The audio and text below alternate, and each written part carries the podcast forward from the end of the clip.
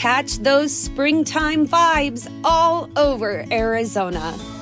Break out of the winter blues by hitting the water at one of our lake and river parks. Take a hike among the wildflowers. Just make sure to stay on the trails and leave the flowers for the bees. Discover Arizona's best kept secret and visit azstateparks.com slash amazing to start your springtime adventure. Bulls playing better basketball. Zach LaVine put up 50. They lost to Atlanta. That sucked. Welcome to the Windy City podcast. Brian Beto, Coach A, coming on up here as the Bulls in the middle of a very challenging stretch. A lot of games.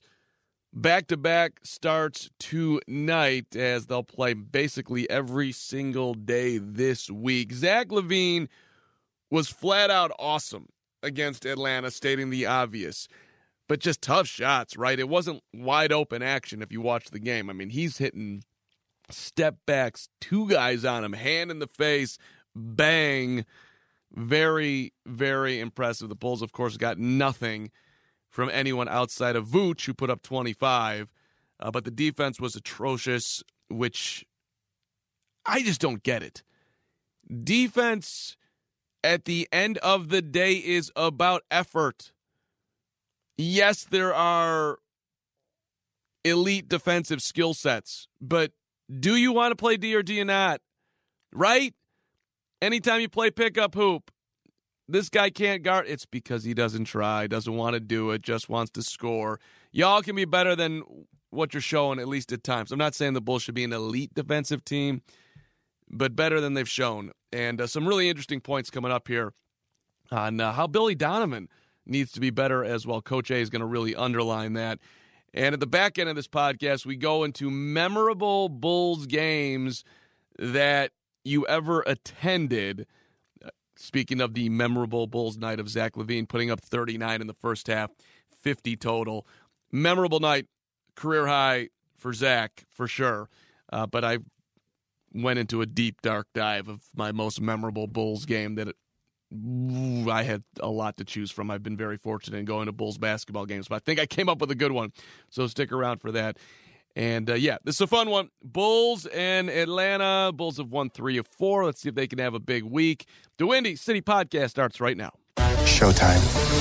LaVine late in the clock. Tough oh. shot, and he got it to go. Sometimes I dream. He is me. Does anybody get the reference back in business on Blue Star? Oh yeah, that's uh, from Wall Street. Thank you very much. That yeah. makes me feel better. You know what happened this morning as I was driving in to do the podcast? By the way, we are starting the podcast right now. Got to have this on tape. I was listening to Joan Jett and the Blackhearts. I hate myself for loving you.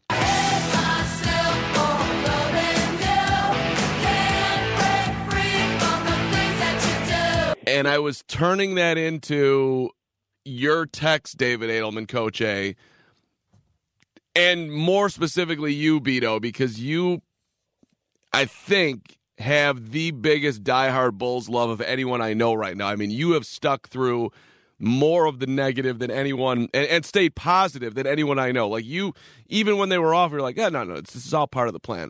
So I was just singing through. You made me watch the Atlanta Hawks on Friday night. I wanted four wins in a row. Zach LaVine put up 39. That's what I was doing with my morning. And I and then it went sideways and they lost. And that was the end of the song. They've been playing better, right? Can can I get a little uh, hell's yes? They're playing better, or is it just because they're yeah. bidding? Right? Come on, a little better. Thank you, Beetle. Sing, sing their praises for a second. I mean, I think that's just what this team is. Like, I, they're a team that's like when they're going to lose a bunch, everyone's going to be like, "Oh, they stink. They're never going to win again." And then they're going to rattle off a few in a row, and everyone's like, "Hey, this team's not so bad." And then they're going to break your heart, like they did in the second half on Friday. Coach A, what happened in the second half outside of guys not making shots? Well, for, well, first off, let's let's just say one of your favorite things about any coach is when they get angry and and I was angry. And then I come down the basement this morning, and I'm angry again at my son. Uh-oh. There's a, a a used Kleenex, a frosty half filled from Wendy's from Thursday, three packages of Ritz Bits crackers sitting around. So that's how I felt on Friday night. Angry, angry at everybody. How, that is a great son right there. How old is he? He's seventh grade. He knows better. Yeah, You those, polish off that frosty. But those are, that, that's probably not good. those are great choices. A frosty and Ritz Bits crackers. I mean, going old school, and I mean, I love every Yeah. bit of that. Well, y- y- you know, it's his last day of remote learning, or last week. So they they are five full days of remote learning starting on Monday. So I won't have to deal with this anymore.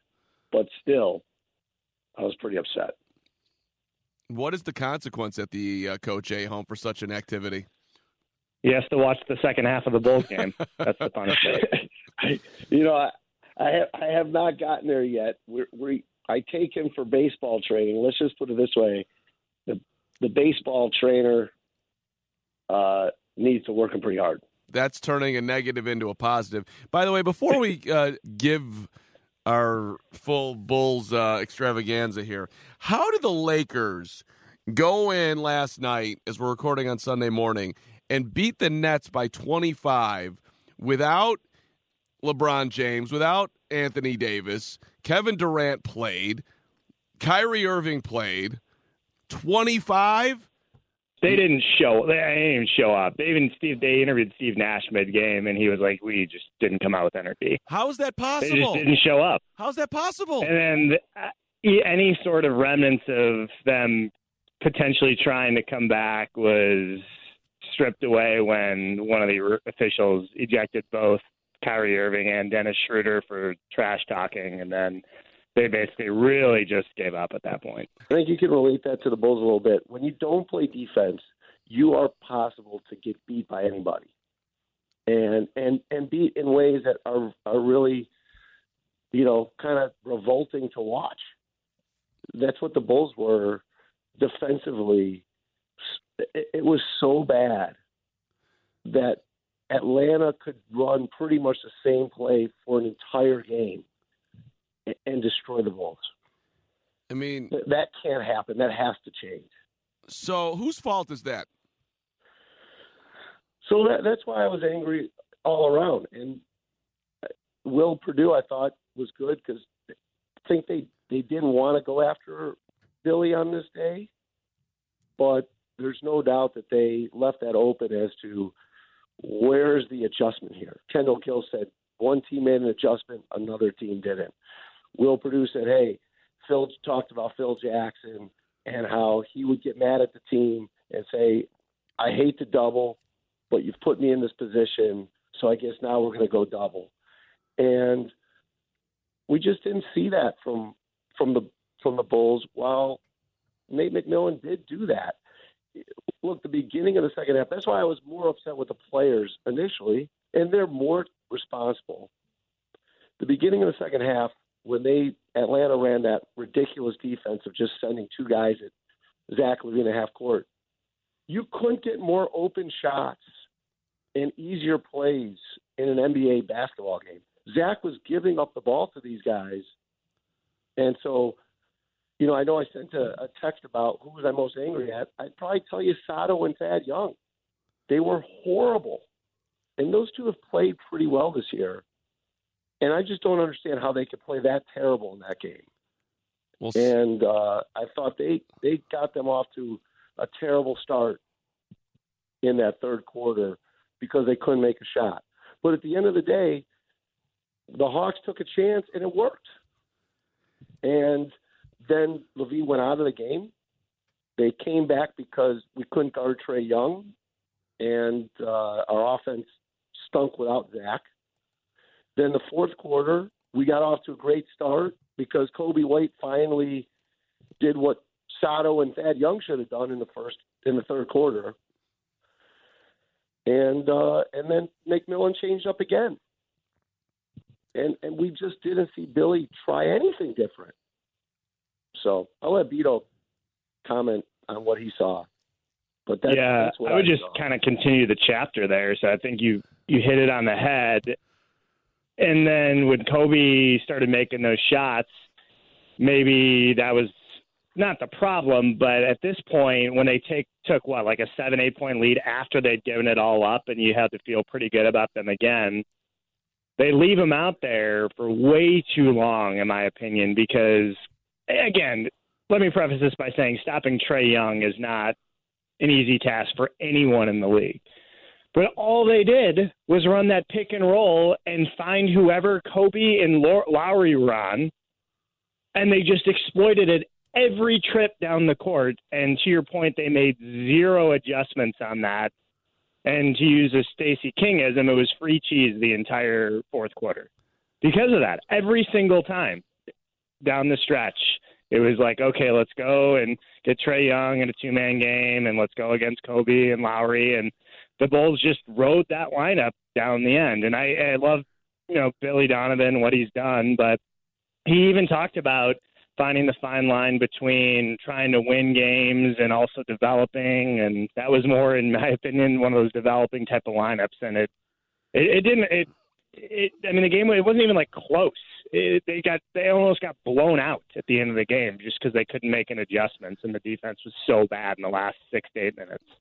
I just think what's disappointing is uh, on a more macro scale. It's like okay, you guys just had this really tough road trip, but you played Utah tough. You played Phoenix tough. You were, for the most part, at least you made it credible in the Golden State game coming back.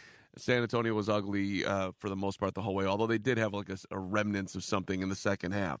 But here you are on a you know a three game winning streak. You're you're playing. You know this is this is a, in essence uh, weirdly to say, but like you know Atlanta is, is uh, you know they're a five seed, six seed, seven seed. It's a playoff game, man. This is a big game. You're getting an enormous night from Zach LaVine, and you lose after you know in just dispirited fashion. Like, come, I, I just don't. I, if you have like any bit of quote unquote, maybe this is too old school of a, of a word, but like, where's the dog in this team? At, at, at, at even a, uh, like a drop of it, man. Like you, you, this is this is a big game, as, as big of a game as you're going to have in the regular season. You all are the ten seed you you need wins. You need a bunch of them. You have a very and, and you can't, I guess, look out, but you have a very tough schedule. Not in necessarily who you're playing, but game after game after game. They're playing a back to back starting tonight, three out of four. Like, where is the grit? Mm.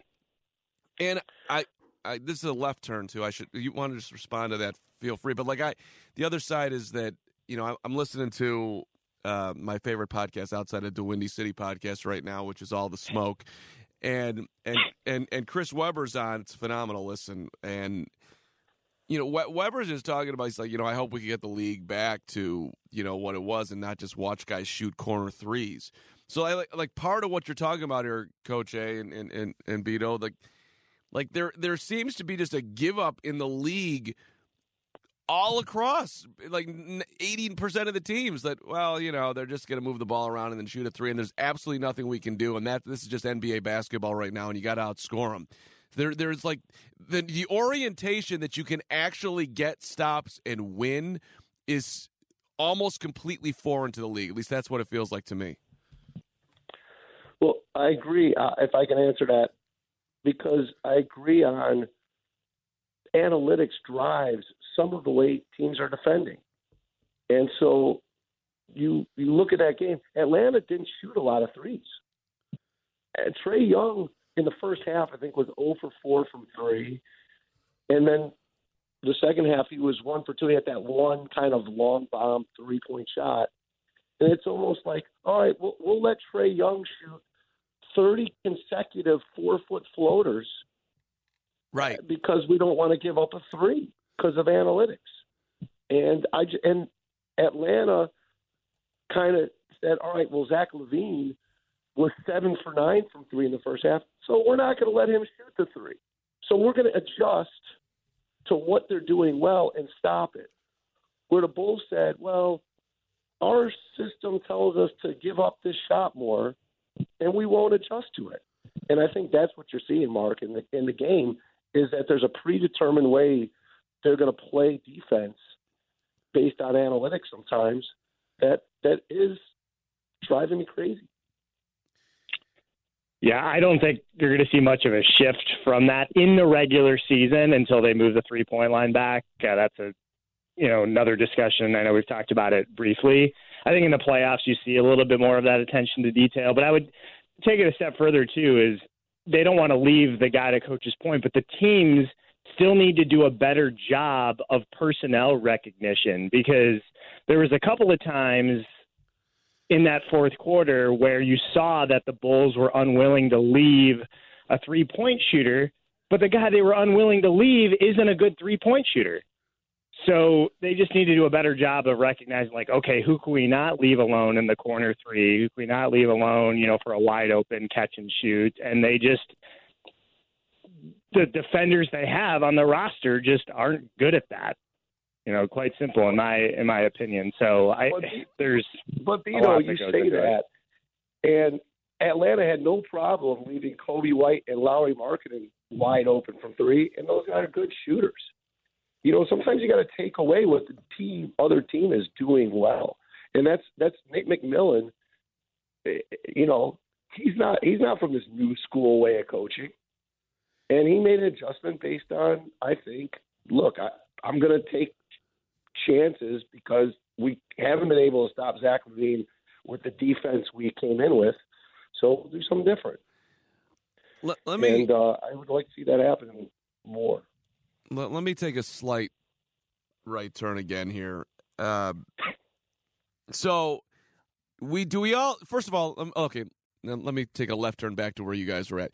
Does Art, does Ryan Arcidiacono need to play more? Is that the deal here? We need a, a defender at the one, at least somebody who's going to give massive effort. We should be giving away minutes from Sato, who tries, but sometimes, and, and it's not like Arch is this premier defender. But should we be should we be giving some of Coby White's minutes to Arch?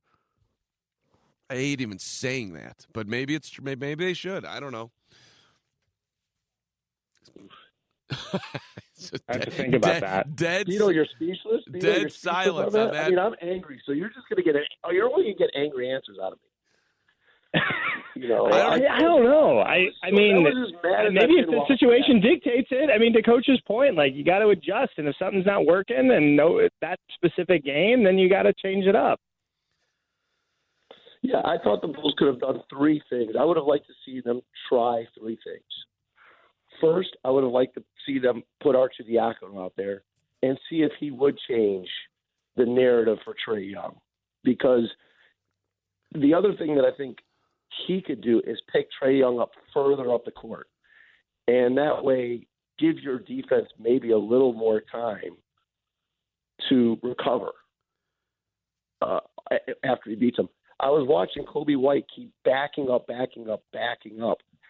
And I'm like, you're just backing yourself into the screen. it's crazy. And then the second adjustment, I think they could have tried. Force Trae Young to be a three point shooter. Make him go make him go seven for fifteen.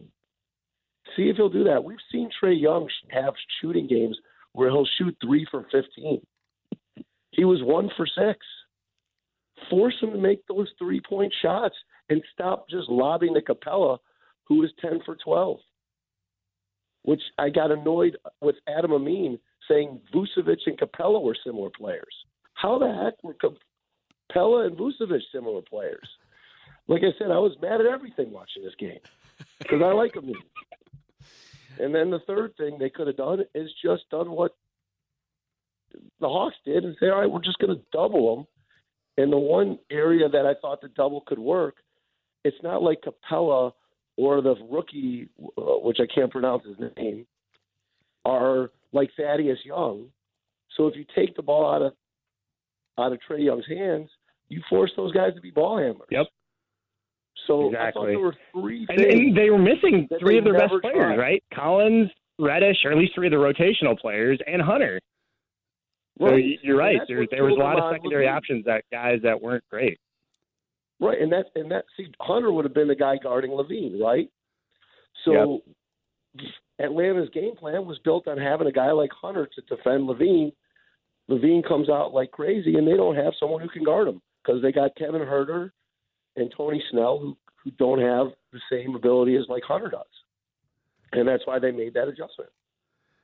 Hawks have to their to the Bulls' slight whatever. Atlanta's been playing better basketball. They've had some decent wins lately, and I, at the beginning of the season, like everybody was high on the Hawks, and then they then they went completely south, and then I guess credit to Nate McMillan. I mean, look, they had a seven game, eight game win streak where they were, you know, getting decent wins, and then now they're now they've won. Uh, what is it? Five of their last six. I mean, they're not beating anybody great, but they're beating they're beating the Spurs in games where the Bulls are getting killed. All right, here here's where I want to go. How would you guys feel about a 35 year old point guard coming to the Bulls next year as an unrestricted free agent who made 30 million dollars this year? Because I got yelled at by one of our Find a Windy City podcast listeners. How do you not name this particular person when you're talking about point guards that can make the Bulls look good next year? And he does. He's old, but he could make sense. Any idea who I'm talking about? Yeah, you're talking about Chris Chris Paul. Paul. No, I'm going Kyle Lowry. Out of I'm not, Oh, oh. Kyle Lowry. Okay. anybody? What's the, what's the contract? Though? he's a free agent. I know, but are you signing for three Yeah. three years? I, I I mean, you're gonna have to. It ain't gonna be a one year deal, and I don't know if he wants to come here, and it's probably not gonna be cheap. So, is it? Would you give him three and sixty? Is that too crazy? That'd be a tough. That would be a tough decision. I, you know, let's see what he looks like towards the end of this year. The one negative is they probably don't make the playoffs, and if they don't make the playoffs, you don't you don't really get to see what his impact is. hmm The- I think the other thing too is, I mean, you'd have to look at all right, what does it prevent them from doing, right? Like else, like I don't, would they'll have to renounce Thad, which you know, obviously, if you feel you can improve the team, you you have to do. Does it prevent them from? It's probably not preventing them from locking up Zach in a year or, or in two if they decide they want to do that. But it takes them out of any other acquisitions on the free agent side of thing. Everything would have to be trade. So you have to Yeah. you have to look at that. But I don't think it's just it's not like terrible. I wouldn't like yell at you like I normally do. Well- I, I would I, would- I would say you don't I don't want to be better next year to not have a championship to win in two or three years. So that right, and that that is the biggest quandary they're in right now, and what they did with Vooch making that deal, and I, I think, I mean, I'm getting a lot of texts from Bulls fans. This is the best trade they've ever made. I'm like, no, no, no, no, no. Like, I, I it pains me to give Jerry Krause credit, but moving up to get Pippen was a better deal than trading for Vooch. Just for the record, I'd almost argue that trading Brad Sellers for the 18th pick and getting B.J. Armstrong might be in the in the conversation. But regardless, uh, like you're just you're you're edging yourself better for when something falls your way that you can pounce on it and become the Miami Heat. I think you know, Beto, you had Yep. that take, and I think that's exactly right. Is that's uh, that's what they're doing. So Yep. Kyle Lowry does make them better. It it it it would limit their flexibility. They'd have to be creative salary cap superstars when something emerges, but you also look look Tice's a free agent, Market is probably out the door, right? You can make a deal with Coby White if he doesn't fit here, which I think is becoming, and I'm I feel actually sad to say that, but we're getting down that to that point. Like he, it's not only that he's not just a starter. There, I don't think Billy Donovan wants to put him in the game. I think he has, I think he has no confidence in this guy, and that's that's a that's a that's disappointing, right? So they they can get creative in a lot of ways here, but I, I don't. I you know look there, and the the reality is right now they look like they're going to be in the lottery this year. Maybe this year they'll get they'll pull off a miracle. If people don't know the way it works with the play-in game, the seven versus the eight seed they'll play each other. Whoever wins that game is in the playoffs.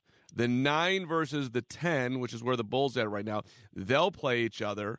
And if you win, if the Bulls win, then they'll get a chance to play whoever wins the number seven versus number eight game, and they'll have to win that one too to get in. So if they lose versus the nine, which is at least a 50 50 shot, or if they lose versus whoever wins the seven or eight, now we're at, I think, like a 25% likelihood that they get in, 75% that they don't.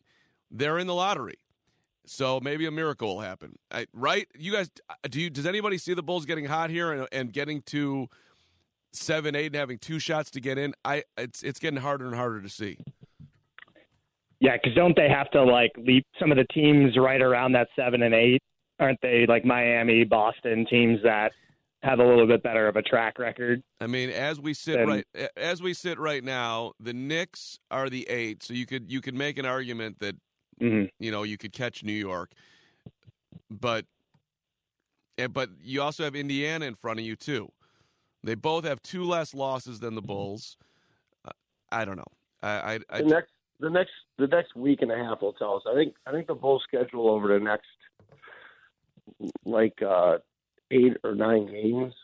There's a lot of winnable games. They play a bunch of home games. They play Charlotte, I think, twice. They they have some it's just a tough schedule though. they They, can win. they- but then the schedule gets really tough.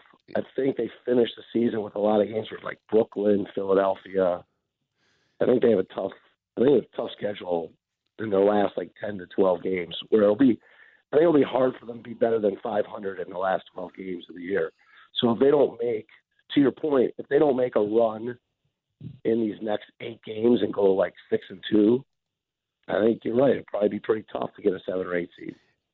Uh, that's true though. If they do somehow get hot right now, but look, I just I got I'm optim I got optimistic on the schedule, but I wasn't looking at the dates as much. Like this team is just not built to play night after night after night. They're not I, I just don't see it. Like this week's a really tough week. Sunday, Monday, Wednesday, Friday, Saturday, Monday. I mean, come on. This is what is this? The uh, 1999 lockout year here NBA. This I mean, you're you're putting guys in bad positions right now. 3 out of 4, 4 out of 6, 5 out of 7. That's a lot. Um and and A lot of opportunities for us to be angry at about 10 p.m. every night. Yeah. Great. Minnes- Minnesota today, tonight, at Memphis, playoff team in the West. Orlando stinks, but then again, you get Memphis again, Cleveland, Boston, Cleveland. I, you got Miami back to back in Miami. You play at New York. You got Milwaukee again. You got Milwaukee twice. Maybe they won't need the last game of the year. I don't know. You got you got Brooklyn on the So- schedule. So, Twice. admittedly, uh, you know, I want I want to address my my anger a little bit. That, admittedly, I've been a Zach LaVine guy for since the Bulls traded for him, and I've been fighting people on him being a talented player and that just wait and put some good players around him and we're going to like what we got with him. And last night was just a game you never should lose, or, or Friday night, whatever. That's It's enough. just a game you should never lose when a player plays like that. That that was historic. Let's let's at least take a minute to honor like how incredible of a game Zach LaVine was playing. Could you imagine if the Bulls screwed up a game like that for Michael Jordan? Oh, they did it all the time, though. Yeah, but Jordan would come back after the game like late and and win it. Like if he came out and scored 39 points in the first half, when did they lose a game like that? Especially once they got really good. I mean, you're right. In the I guess in the you know mid 80s or games like that. yeah, I mean, I, that's why it was I, just I'm. I'm going 86, 87, 88, just decrepit Bulls teams, and Mike averaging 37 a night or 35 a night. And you know, he, he averaged 37 a night, and they finished 40 and 42 because Krause's roster was Earl Cureton and Charles Oakley at the power forwards with Granville Waiters as You the so badly finded way, wanted ways to get in some of those mid 80s I mean, it, today. it, it's just an You know, unbelievable. that's a good point though, Mark. Yeah. You're, it's really good actually. Uh, yeah. With 39 and a half. 39 and a half. That's incredible. you're and you don't those find a way to I- to win. Mark, He you're was answering unconscious. now. You Unconscious. say like Zach LaVine's at fault because they don't win. I'm not. Hold Right. on. Hold on. You know, you're answering those those critics that are ridiculous who say, "Well, they didn't win, so Zach LaVine doesn't guard someone," and uh, you, you know it's ridiculous. Well, l- well, here. It's such a lazy narrative. Such a lazy narrative to like you oh, know he doesn't care about winning, and it's been going on for forever. He doesn't play D, and it's like, oh, okay, you've watched like five games and just see that he scores and the Bulls lose, so you make that conclusion. You see, like I get players are supposed to feel like this after, but it, you saw him; he was dejected after the end of that dejected. game and he has been throughout the the course of his his career, just with how the team's been playing. And the dude wants to win. I know everyone should want to win, but it's quite clear that that's what matters to him. That's why I think it's such a lazy narrative when people say the opposite. Well, and I'll promote all the Smoke podcast again for the second time today. The only podcast I listen to other than DeWindy. They they uh they had Zach on, and if you haven't listened to it, have you guys listened to it? He no. It it is it, you will there is no way that you come out of that 45 plus minute interview not liking the guy even more even if you already like him. He he is you just have to appreciate his work ethic and where he came from. His dad was an NFL player with the Seahawks. His uh, when he when when Zach LaVine was in fourth grade, he's in class, and they're asking everybody in class, "What do you what do you want to be when you grow up? And LaVine says, you know, I want to be an NBA basketball player. And the teacher says to him, well, don't you think you should pick something more realistic? The dad comes back with Zach LaVine to the school. Don't ever tell my kid that he can't do something. which which I just I mean I couldn't love anything more than that but that his dad was a total you know he he was not friendly to the kid I think he moved in with his grandparents at one point because it got so rough, and his dad like made him journal every day how many shots he got up. He'd have him like they'd ride in the car after games, and his dad would interview him, basically preparing him for like media interviews. He has been groomed for this for you know by for a long long time and he just he worked and worked and worked and they built that campus out there that we've all seen where he's got uh his dad working him with sand and grass and basketball hoops and harnesses and everything he does to be as good as he possibly can.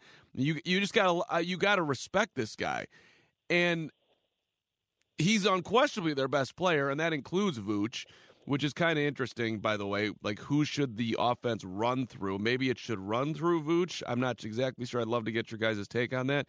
But I'm also wondering is this team at its best right now with Zach running the point?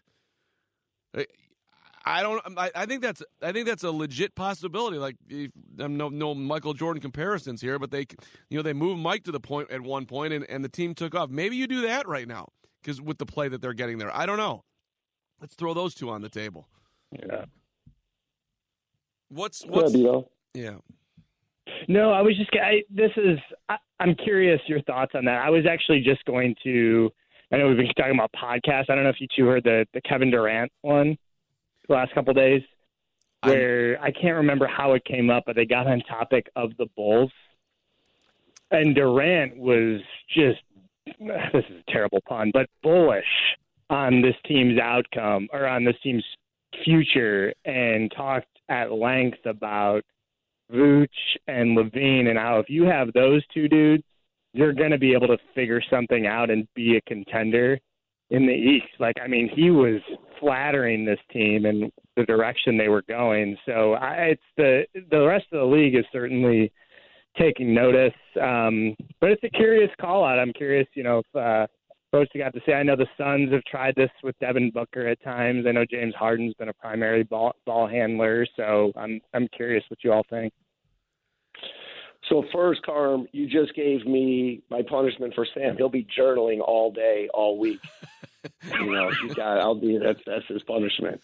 Uh, but I would say no.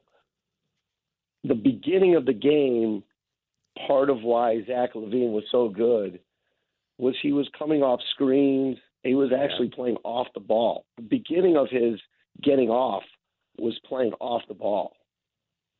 And then he just got so hot that it was like, okay, give him a ball and let him score. And so the last, you know, 15 to 18 points of that 39 was him just being the primary ball handler. And then it kind of leaked into that way at the beginning of the second half. And probably two things I think Billy Donovan offensively would have adjusted when he when he watches the tape, and I don't hold him accountable for these adjustments during the game. The offensive problems was the players. It was not Billy Donovan's. Billy Donovan's issue was the defensive end. But offensively, two things he may have adjusted was one, giving the ball back to Sato so that Zach LaVine wasn't getting double teamed up halfway up the court.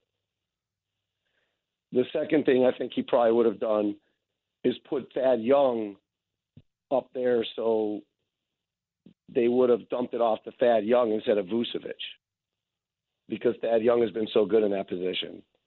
So those have been the two things I think he may have done. But I think that I remember Jim Boylan talking about Zach LaVine and how he didn't want him to shoot threes. And he and- never and- he never said that. There's no way he Yes, said. There's, there's Yeah, no there's no way he said, He that. He said he'd like to see him shoot like two or three threes a game because he, he wanted him to go to the basket more. He he wanted him to stop settling for kinds of for jump shots. And I personally said, This guy is such a great shooter. I wish he played a little more like Klay Thompson, where he would use his incredible shooting to set up the rest of his game. Because too often he would catch the ball and just try to play one on one, and you know, and then end up with those bad shots. So the area that I think Zach has really improved is he doesn't do that as much. He does like coming off screens. You saw the beginning of the second half. Remember his first basket beginning the second half, backdoor cut for a layup, and he's really improved that part of the game. So I think if you really want Zach LaVine to ascend into a consistent, dominant player, that playing off the ball is big. And, and the goal is to get a point guard. you know, and that's why I said I was most upset with Sato. Because Sato plays just anywhere close to the way he's been playing, the Bulls win that game. My favorite thing about Sato is his legs. For the record, they're for, for the record. he's just he's just this like like they're going like the left leg goes weirdly this way and the right leg's going the other way and he just looks like this like spider running around out there and i'm like this is the guy that we're relying on sato and then all of a sudden he starts playing well Michael Flatley, Lord of the Dance type of legs. I, yes sure i have no idea who that is but i'm gonna just acknowledge that that makes sense i'll i'll, I'll look it up I'm trying to help you out here. no i, I You- appreciate you it realize Sato was 0 for 6 not being guarded. Yeah, and he had ten assists, Yeah. baby. He was amazing though, uh, moving the ball around. I listen. I can't. I cannot do Sato. I'm sorry, I can't. And I and I'm and I'm now I'm getting to the point where I can't do Coby White, and I certainly can't do Ryan Arcidiacono, even though I'm calling for him to play. We need a we need a, we need a point guard. Period. End Yeah. of story. Like this. is- That that's it. Well, And I'm going to derail this because I'm along these lines. But Coach sent out that text last night. He's like, "Hey, like, what '90s role player should we like? Would you like having on this team?" And this is not going to make them a championship team. And I don't even know if this is cheating because he wasn't technically a role player because he was a starter. But my first thought was actually Ron Harper because he could defend. He's very intelligent, a good distributor, always made the right plays. And I even think having someone like that at the point would help this team tremendously in the short term. Does it make it a contender for a title? No, but I just thought that was a good fit because I just couldn't agree more on the, the point guard piece. Coach, hey, you know do who I had? I had John Paxson. I was going to say it's crazy. I know everyone now is anti John Paxson, but you remember John Paxson used to take three charges a game from Isiah Thomas, and they would always call a block because it was Isiah Thomas, and Michael Jordan was going to get the call on the other end. And then Pax would get all red faced and scream at the official, and I'd be like, "Will you shut up?" no, but but tell me you wouldn't have loved John. Do you think Trae Young goes off on John Paxson last night? No way, no way. And John Paxson can shoot. If they left him open, he'd have been five for five from three. You just got. So I, I was thinking John Paxson. Pax would be fine. I mean, when I when I go into that corner, and then I got to consider Pax, Hodge, BJ. You're doing Hodge and BJ because those are your boys. Uh, those you are know my it. You those, love them. those are my guys. Like I, I'd probably, I'd probably take B. But to what, you, what the Bulls really need, like pure grit. Can I go back to the '80s and and can I, can I, can I ratchet up my guy Elston Turner, who, uh, who could not. You think you think if you could pick one player for the last like 25 years as a role player to help this team, you're leading off with an Elston Turner? I just want to get him on the podcast. ET was special, man. That dude came in and guarded, and he had a great uh, old Chicago Stadium scoreboard where you had the ET finger, and the basketball would touch the finger, and then it would go right in off the right in off the backboard. ET. Whenever he made a shot, and he shot like thirty-two percent. I loved ET. And let me give I don't understand how you're not a coach, Carm. If you're watching defense in the '80s, you should have been a coach. Who was watching defense in the '80s? I, Who remembers when they were 14 years old, a guy coming in to play defense? I remember sitting. We used to we used to sneak into second row center court seats. I don't know if you remember the old Chicago Stadium. The hockey boards were you they they had a red uh the what am I trying to say here? The bench was supported by this like red uh, whatever backboard thing. So you could I could look in my seats, section C, row H, on the aisle 18 and 19 aisle 3 and i could and i could see it's open like i'd see this like red patch those two seats these people never came. So i would always sneak down there i'd bring my old my old dad who would join me in the in the sneak and we'd go at halftime and then we'd move in and we'd sit down and somehow these people must have always thought we just showed up at halftime or they just knew we were sneaking in more likely. And i remember sitting there and sleepy floyd was working his ass off guarding uh, guarding Michael, and had and Jordan had a hit pointer in a game, and these guys were like. I mean, it was unbelievable how hard they would fight through screens and get up and body him, and I so I appreciated defense. Like you, you'd see that stuff up close. They, they that was the weirdest turn ever. But that, like, I just like these guys were like they came on the court to try to guard you. That's what they were going to do.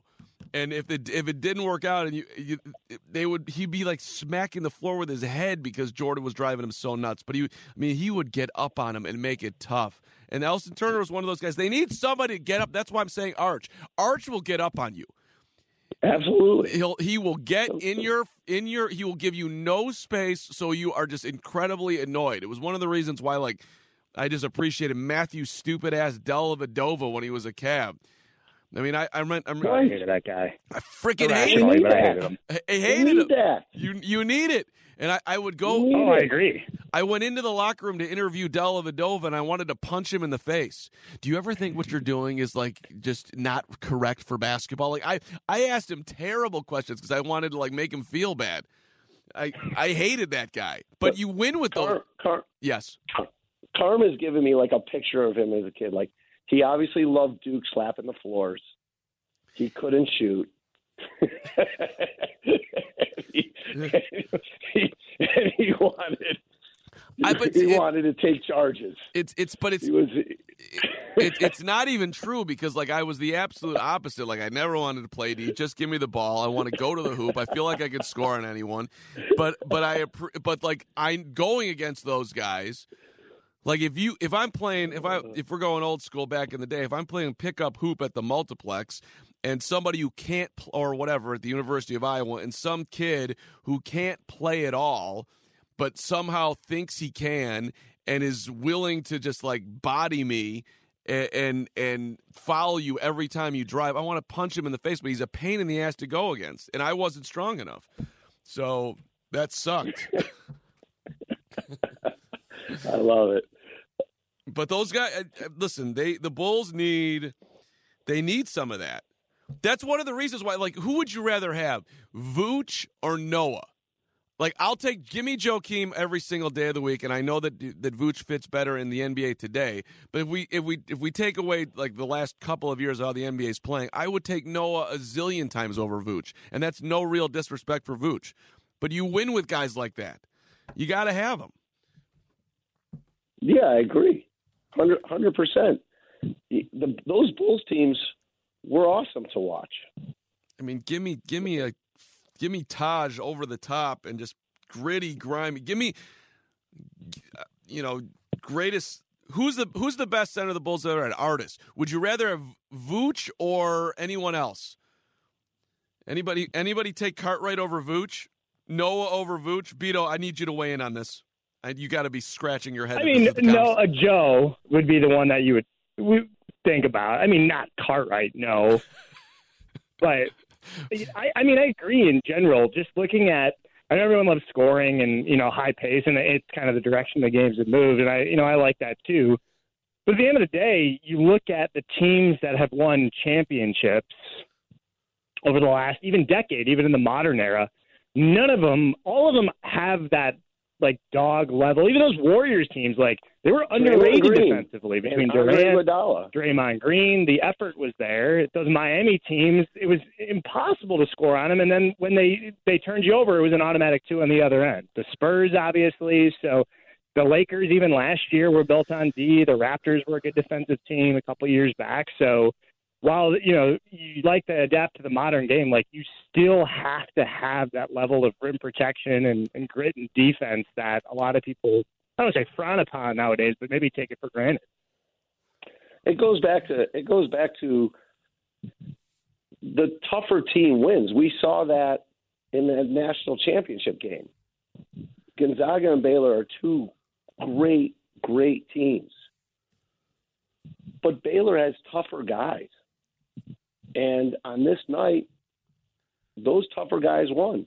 And Gonzaga wasn't ready for that level of toughness on that night. That doesn't mean that on another night they wouldn't have been. But on this night, they were not ready for Mark Vital. They were not ready for Flo Thamba and Shallie Chua and Davion Mitchell and Butler. All those guys are tough. Mm-hmm. And those other guys are really good players, but they hadn't faced a, group of guys that were that tough. And it's the same thing that the Bulls. That's that's where the disappointment to me was more on the veterans than on Markkanen and Coby White. I mean, Markkanen and Coby White were horrible, but that's not their fault that Billy Donovan left them in too long. Per you know, as like what Beto said but those veterans didn't show up with that kind of grit and toughness on a day where Zach LaVine wowed everybody. And, and I felt bad for Zach this fact that you were able to go down the Baylor roster off the top of your head, I'm assuming you don't have it in front of you, is one of the more impressive things in DeWindy City podcast history. Just for the, I, I that was that, that was, was, his championship pick. He's got to know his squad. That was he was right on. Right, but that was that was rubber hitting the road. I didn't just pick this team. I know this team. That was fantastic. All right, since you brought up the LaVine, and since we're at 50 minutes in this podcast, let's do what you put on your text, Coach A memorable Bulls game we intended in honor of the memorable first half by Zach LaVine. Does this mean we have to pick a game that they they lost, or it just be any memorable game? Any memorable game. Okay. Y'all want to go, or am I going to go with my off the beaten path weird selection? Because I'm not going to weird. I want I because I'm not going like the the best sporting event I've ever been to was game two, game six, 1992. Bulls come back from 15, beat the Blazers, win it at home, dance on the scoreboard. Nothing will ever top that. I might start crying thinking about it, but I want to go something more off the board. Um, I, honestly, I, I I can't go that far off the board. I'll I'll just go here. Game three, 1990 the last year that we lost to the Pistons, lost to them in seven. They had lost the first two games of the series. Jordan in game two literally stopped shooting the basketballs like, you motherfuckers do something. I'm not going to bail you out. And I think he finished with 15. I'll look it up when you guys are talking just to confirm it. And, and he did not speak to the media for four days. There was a huge break in between games. And, you know, they had lost to him 4 1. They lost 4 2. Now they're down 2 nothing. The Jordan rules are out there. So, this whole concept that the Pistons could stop Jordan was really bothering me. And they go down 11 at the half. So they're staring at a sweep. They're never going to beat Detroit. Jordan's never going to win a championship. My life is basically ruined. And he comes he comes out in the second half and is just off the charts himself and scores 47. They win the game and I remember, you know, getting in my dad's car after the game, and, and of course, you would always put on the great Chet Coppock for the post game show. And I I literally reclined the seat back and said, I, I can't listen. I'm too exhausted. Like I was emotionally spent from the experience. It was, I was, it had taken everything out of me.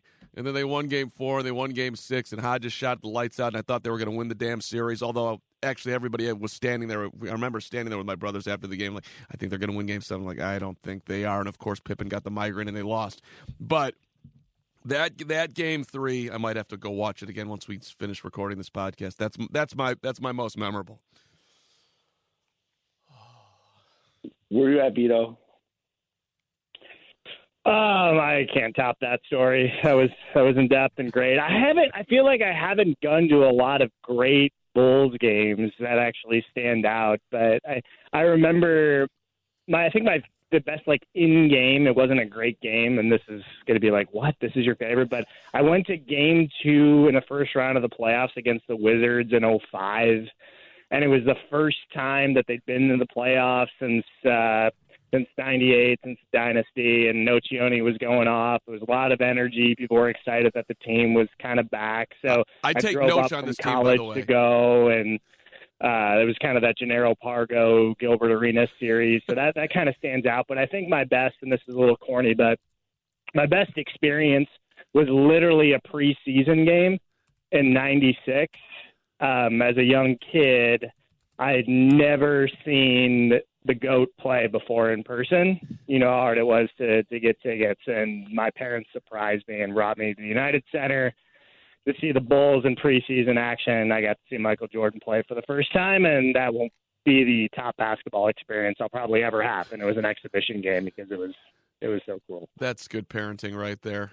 I, God bless them. Yeah, Yeah, they told me they were taking me to Jordan's place, and I'm thinking the restaurant, you know, what used to be on LaSalle, Yep.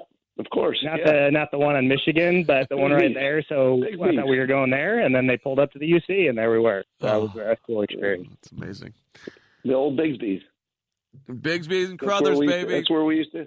That's we used to take all our recruits at Loyola University. Splashed down at them the Bigsby's and eat in the Jordan room. spl- right. Nice. Splashed down a 23 ounce steak. Jordan was five for 16, by the way, in that game too. He, he had 20. I was wrong. Um, and the Bulls, yeah, were they got a two for eight performance from Stacey King in that game.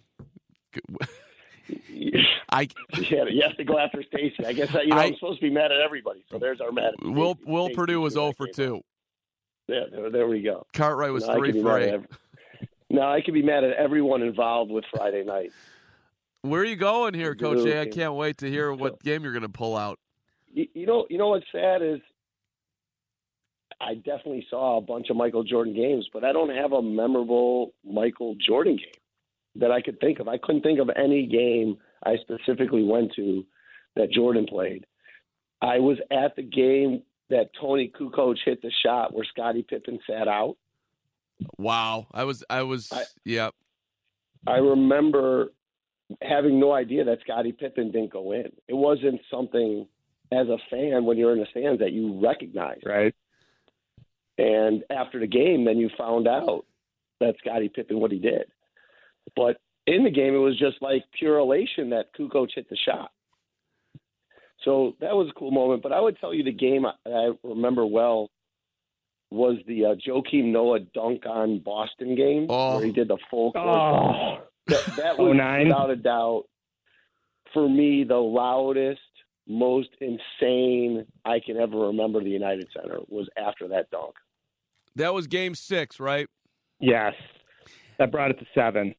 That was ex- you talking about That- being exhausted, Carm. I remember watching that game and being physically exhausted after that, game. That was the Ben Gordon game, right? He went nuts. I I was doing Yeah, I was doing OT. Yes, right? I I was doing play by play into a tape recorder in the press box, and I was just go. I was losing my mind. I was screaming out, "Ben, Ben, Ben, Ben, Ben, Ben Gordon!" it was amazing. You know, I don't remember that. mu- I don't remember that much of the game. I really just remember that dunk and how insane the United Center felt after that dunk. oh my god, that was so much fun. That was awesome. I it's such a fun highlight to watch watch back to Noah with the long hair, coast to coast. Joakim Noah, if the, we do we have the just retire thirteen. The dude's number belongs to hang. The guy's the spirit of the franchise, basically. Everything embodied in what a bull should be. That that dude is. Freaking love him. Um, all right, we should say goodbye. This was fun and lengthy, and and and my Sunday's off to a great start. So th- thank you both. I feel so much joy at this nine eighteen in the morning moment as I'm about to edit in all sorts of Bulls game three. Uh, We're gonna we're gonna text you in three hours. and You're gonna be in, in box scores from like a Will Perdue from 1990. Chicago Stadium is packed and ready to rock.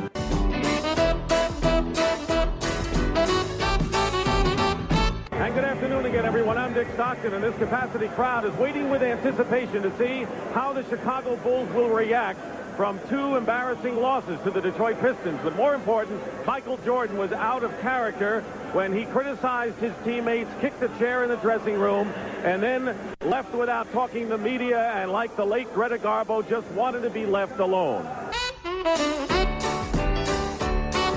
This program was recorded on tape for a live audience. This is Jordan at one and one now. Rodman won't give an inch. He hits the deck. So did Rodman and Laimbeer, and a against Detroit. It may be Rodman. And Laimbeer gets his sixth foul. It's against Laimbeer.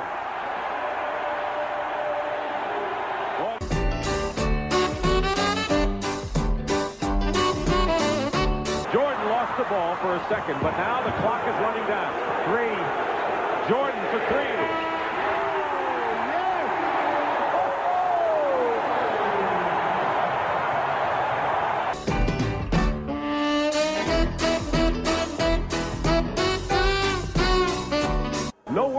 Michael Jordan, but fans in the street in Chicago have their opinion.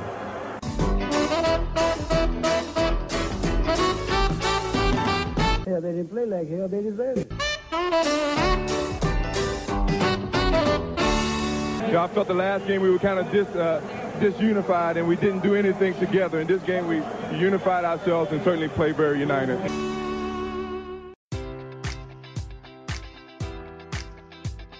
Enjoy all your favorite sports like never before at BetMGM. Sign up using code Buckeye and receive up to $1,500 back in bonus bets if you don't win your first bet. When you register with BetMGM, you'll get instant access to a variety of parlay selection features, live betting options, and the best daily promotions in the business. And with BetMGM at your fingertips, every play and every game matters more than ever. Place your money line prop, or parlay bets with the king of sportsbooks today. Sign up using code Buckeye and receive up to $1,500 back in bonus bets if you don't win your first bet.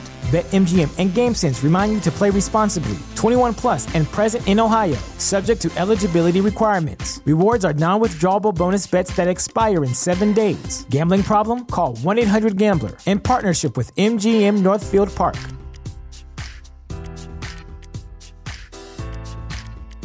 Presented by T Mobile, the official wireless partner of Audacy Sports. With an awesome network and great savings, there's never been a better time to join T Mobile. Visit your neighborhood store to make the switch today.